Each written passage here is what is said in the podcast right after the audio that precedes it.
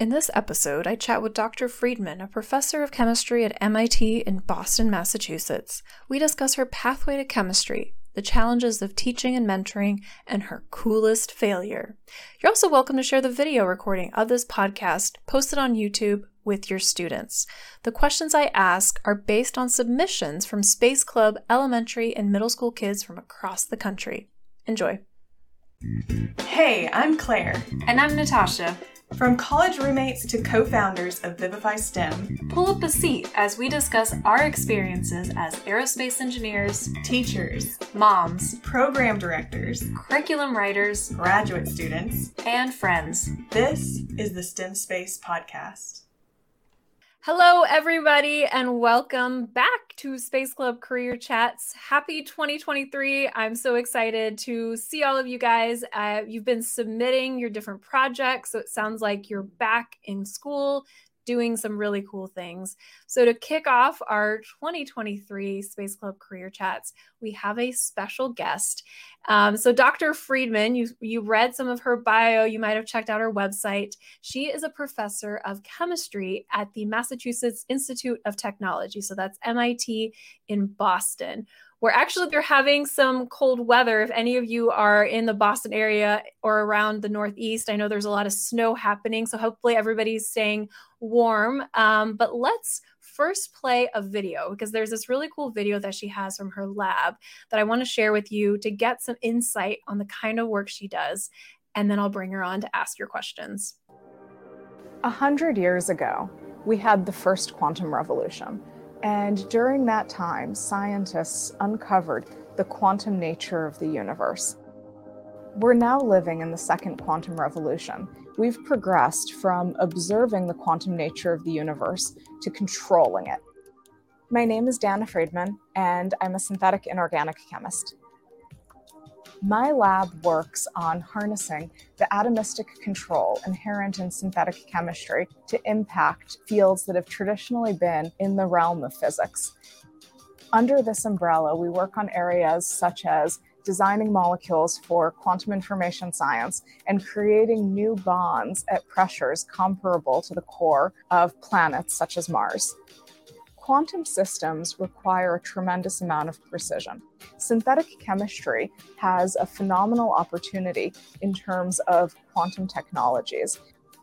If you take a tablet of aspirin, you take for granted that every molecule in that tablet is completely identical and the distance between every atom in the molecule is identical across molecules that level of atomic precision is transformative in quantum information science, where being able to control atomic position, identity, and function as a collection of three attributes is effectively unmatched by other quantum approaches. Quantum information science is a revolutionary new approach to sensing, computation, communication. In each of these areas, we have the potential to address challenges that are at the forefront of science. The really exciting thing about quantum information science isn't the solutions to the problems that we've already defined, it's the ability to define new questions and answer them with an entirely new set of tools. So, that is a nice video that shows some of her work, but a little bit more about her background. So, she has a bachelor's degree from Harvard University, a PhD from the University of California at Berkeley, and as I mentioned, she's currently a professor at MIT, also the associate editor for the Journal of the American Chemical Society. And she told me that when in, uh, not in a lab communicating with her squid magnetometer, I'm going to ask her what that is. Uh, she likes to read contemporary fiction and walk to faraway places. So, Dr. Freedman, let me bring you on so we can say hello. How are you doing? Thank you. I'm doing well. Uh, always so embarrassing to watch oneself on video. I know. Um, but okay, tell me what is the squid thing? Like I'm imagining like this animal in the ocean. Like what is this? I know, and physicists have the most evocative names for um, things. A squid is a superconducting quantum interference device. Uh, it's an acronym, and actually, it is both uh, the unit, the detector, which is used to measure really small magnetic moments in uh, giant commercial devices. So something um, the size larger than a refrigerator is the closest immediate analogy that occurs to me. But it's also one of the units. Um, which uh, comprises a quantum computer, one of the strongest candidates for that, not the ones we work on, uh, that's also a squid. And so these are um, really fantastic devices that take, uh, in an approximation, they take a current that doesn't decay at all um, and measure what happens if you put a little hole in that current. Oh, okay. Interesting. So not at all the squid that I was thinking of. no, it's um it's unfortunate. Those squids are potentially more interesting and mysterious. well, it also makes it fun to have unique acronyms that relate to different things. And I'm sure it's all over science that whenever you get into the world of chemistry, you have to learn to speak this language. It's like a different language. Um, and that's where there's sometimes a barrier between what scientists like you do and what the public can understand because we don't have that vocabulary yet. You know, like we don't know what all these words mean. So I'm hoping in our conversation, we can unpack a little bit of what you do so the students can like better understand it. So thank you again for being here. And I want to just start with your story. There was several questions about your upbringing, what was your inspiration, who introduced you to chemistry. So just tell us a little bit about your backstory.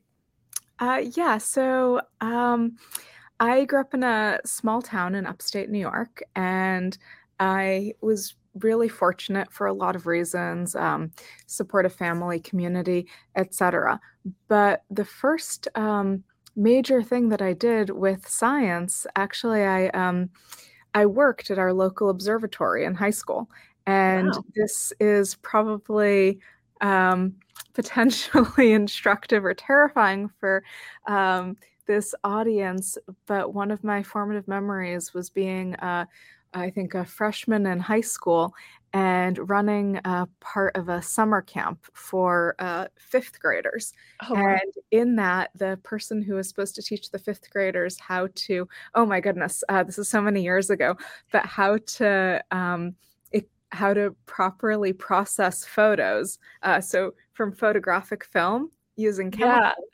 Didn't show up. And so the person in charge of the program took me, put me in a room with 10 fifth graders and said, figure it out and teach them.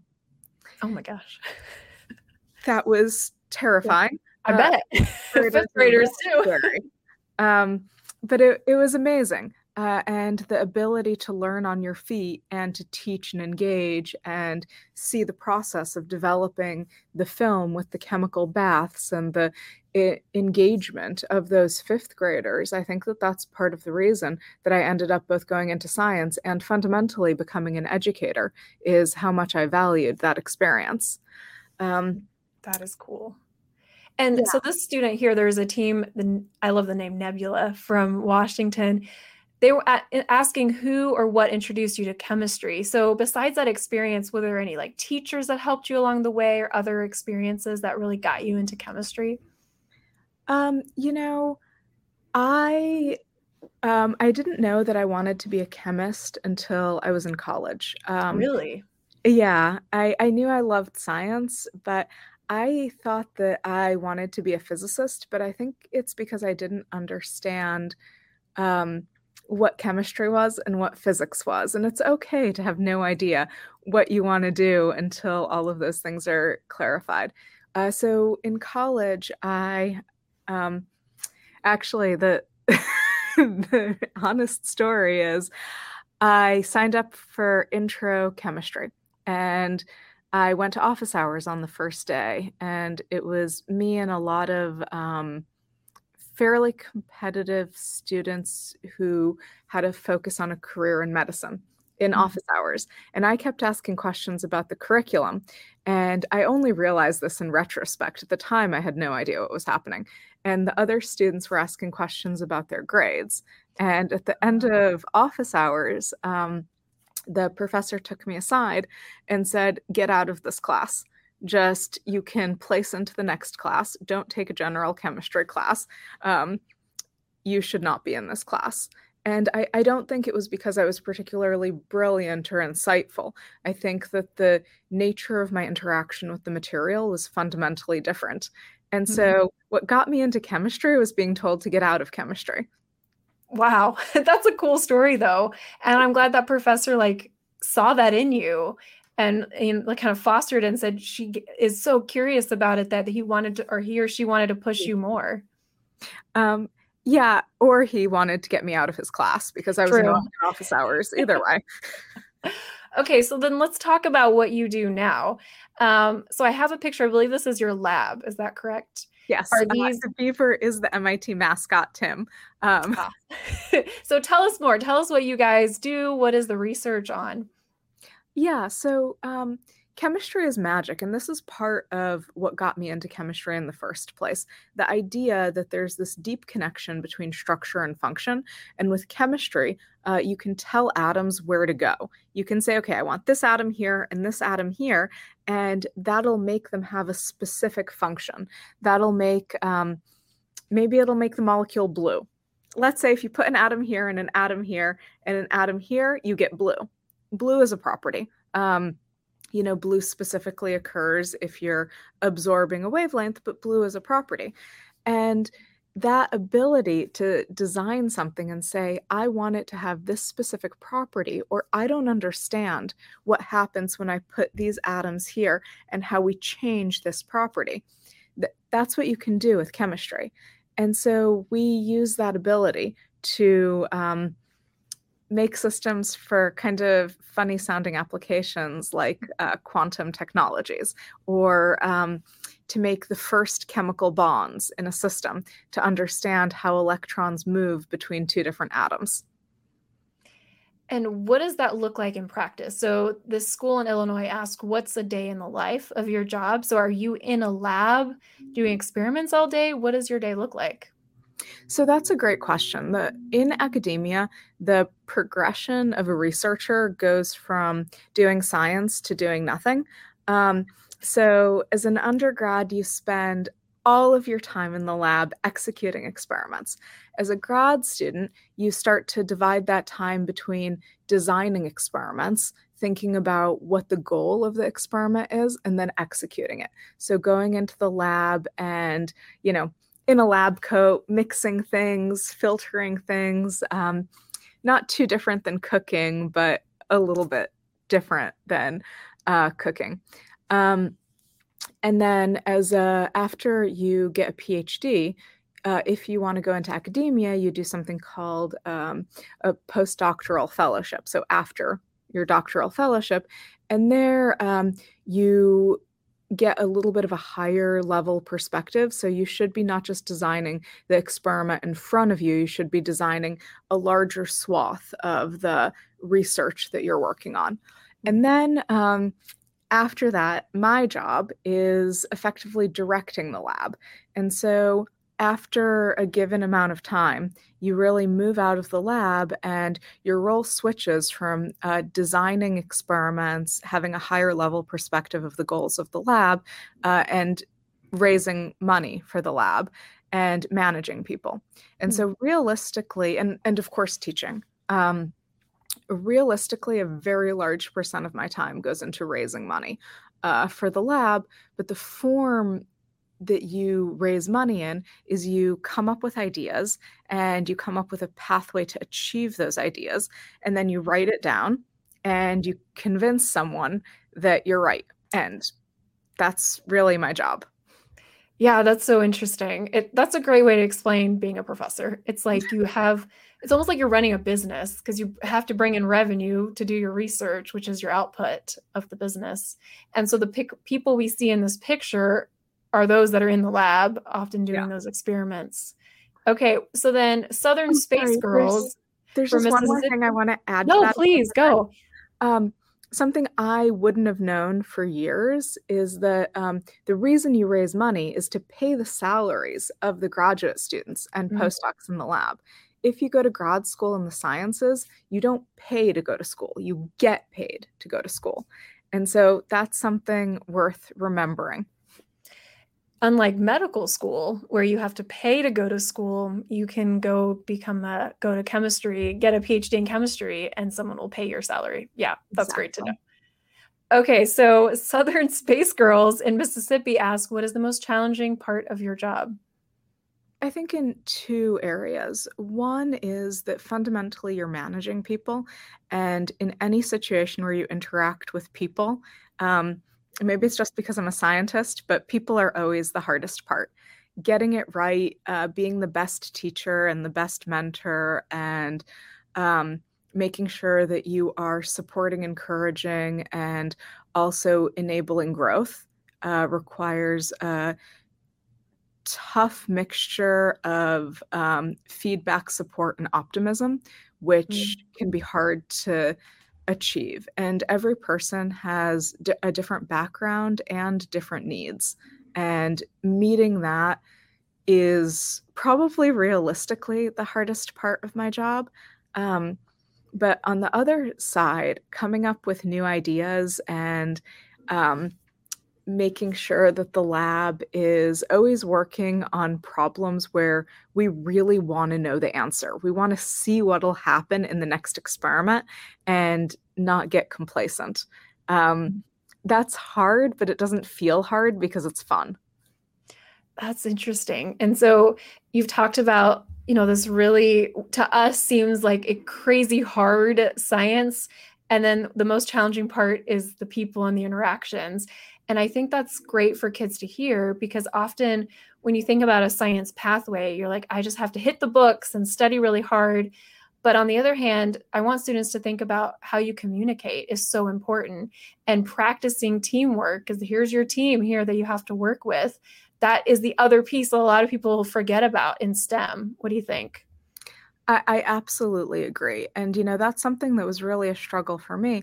I knew that I loved science, but I thought I don't want a solitary job where I don't work with people. I really value interactions with others. And I thought about how much my um, my study group in college for inorganic chemistry, which is the area of chemistry that I now study, how much it helped me and I thought, mm-hmm. well, I don't want to be at a point where I don't have people to bounce ideas off of and to tell me when I'm completely wrong. Because the way I process information, if somebody tells me I'm completely wrong, that tends to drive creativity in me as opposed to um, uh, resignation.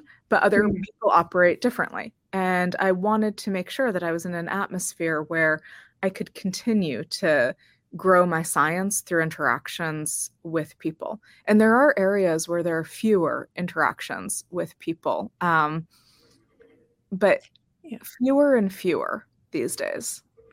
And and that's a stereotype I think people have is you're going to work in a lab as a scientist by yourself.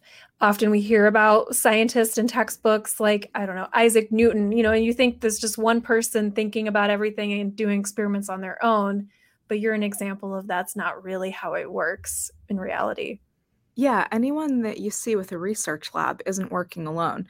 And even friends of mine that are mathematicians or theoretical physicists interact with others constantly. If you look at the amount of time scientists spend at conferences and traveling, yeah. all of that is the goal of interacting with others, facilitating collaborations, and expanding your ideas. There are different forms of interactions, but being a scientist is definitely an area which is full of human interaction. Hmm. Okay, so now we're going to shift to rapid fire. And this is where I'm going to just throw some interesting questions at you, and you're going to try to give me like your 10, 20 second answer. Are you ready? Okay, let's do it. Okay. What is your favorite thing about your job? Uh, discovering new science the day that you see that first little bit of a result that tells you something new has happened. Awesome. What are your hobbies outside of work? Um, I run and I have a three year old who you could call a hobby. I have a two and a four year old, so I can relate. I, they're definitely a hobby. what is your coolest failure? Oh my goodness, I fail every day. Um, oh. my coolest failure. I don't know if it's cool, but we Okay. um we had an experiment that kind of broke and when Hmm. it in the process of breaking we generated a higher temperature than the failure point of the instrument when we did that we made a compound that a lot of people have been interested in for a really long time but we can't reproduce it because we Oh. broke the it, it was a failure of the instrument Yeah. and so we've had this result, but it doesn't exist until you reproduce it because that's science. So we know that it's possible to make this thing that a lot of people want to make, but we can't do it again because it involves a catastrophic breaking of the instrument. And we also can't figure out by what mode the instrument broke catastrophically. That's incredible. Wow. I love that. When you were a child, what job did you want at first? Oh my goodness, who remembers? I think uh, my parents tell me when I was very young I wanted to be an astronaut, Mhm. um, but I don't like heights or roller coasters or any of those things, so I don't think that's a very good fit. Um, I, I wanted to be a scientist for Mm. almost my whole life, um, an astronomer or a chemist or um, something where I got to understand the universe around me. Awesome. What is one pro and one con of your job? Um, okay, this is a really boring answer. So one pro is um, that you get to work with um, these amazing, excited students to understand things about the world that nobody knows. Uh, that is just amazing and Yeah. awesome, and the reason to be a scientist. Um, a con is paperwork. To Mm. be honest, the administrative overhead, even in my own short career, it is ridiculous. For example, to submit a proposal to the federal government, it's 15 pages of science and about 150 pages of um, supplemental documentation. The Oh time that I spend on things like supplemental documentation that I'm sure is very important, and thank you to all of the federal agencies for funding my Right. research, is enough to make you want to throw something. My takeaway is that as a scientist, you still should be good at writing because you're going to have to write. Absolutely. My realistically, the majority of my time is divided between uh, teaching, mentoring, um, writing, and presenting. Those Hmm. are the things that I do. Dr. Freedman, thank you again for sharing your story and some of your insights and your experience in science. Any final words for our Space Club kids out there? Oh my goodness. No, you are um, amazing getting so involved in actually contributing to experimental science at such a young age. And there's so much that you can do. Um, even in the upcoming years. And I hope that you all find areas to work in that you love.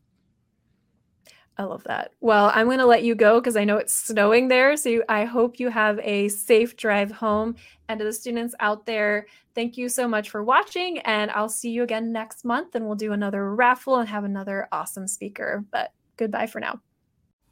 Hey, listeners, we want to hear from you. Do you have a quick tip on teaching STEM? Maybe how you store projects, where you get materials, or what not to do. Let us know, and we can feature you and your tip on a future podcast episode. Head to vivifystem.com backslash quick tips and let us know your tips for teaching STEM.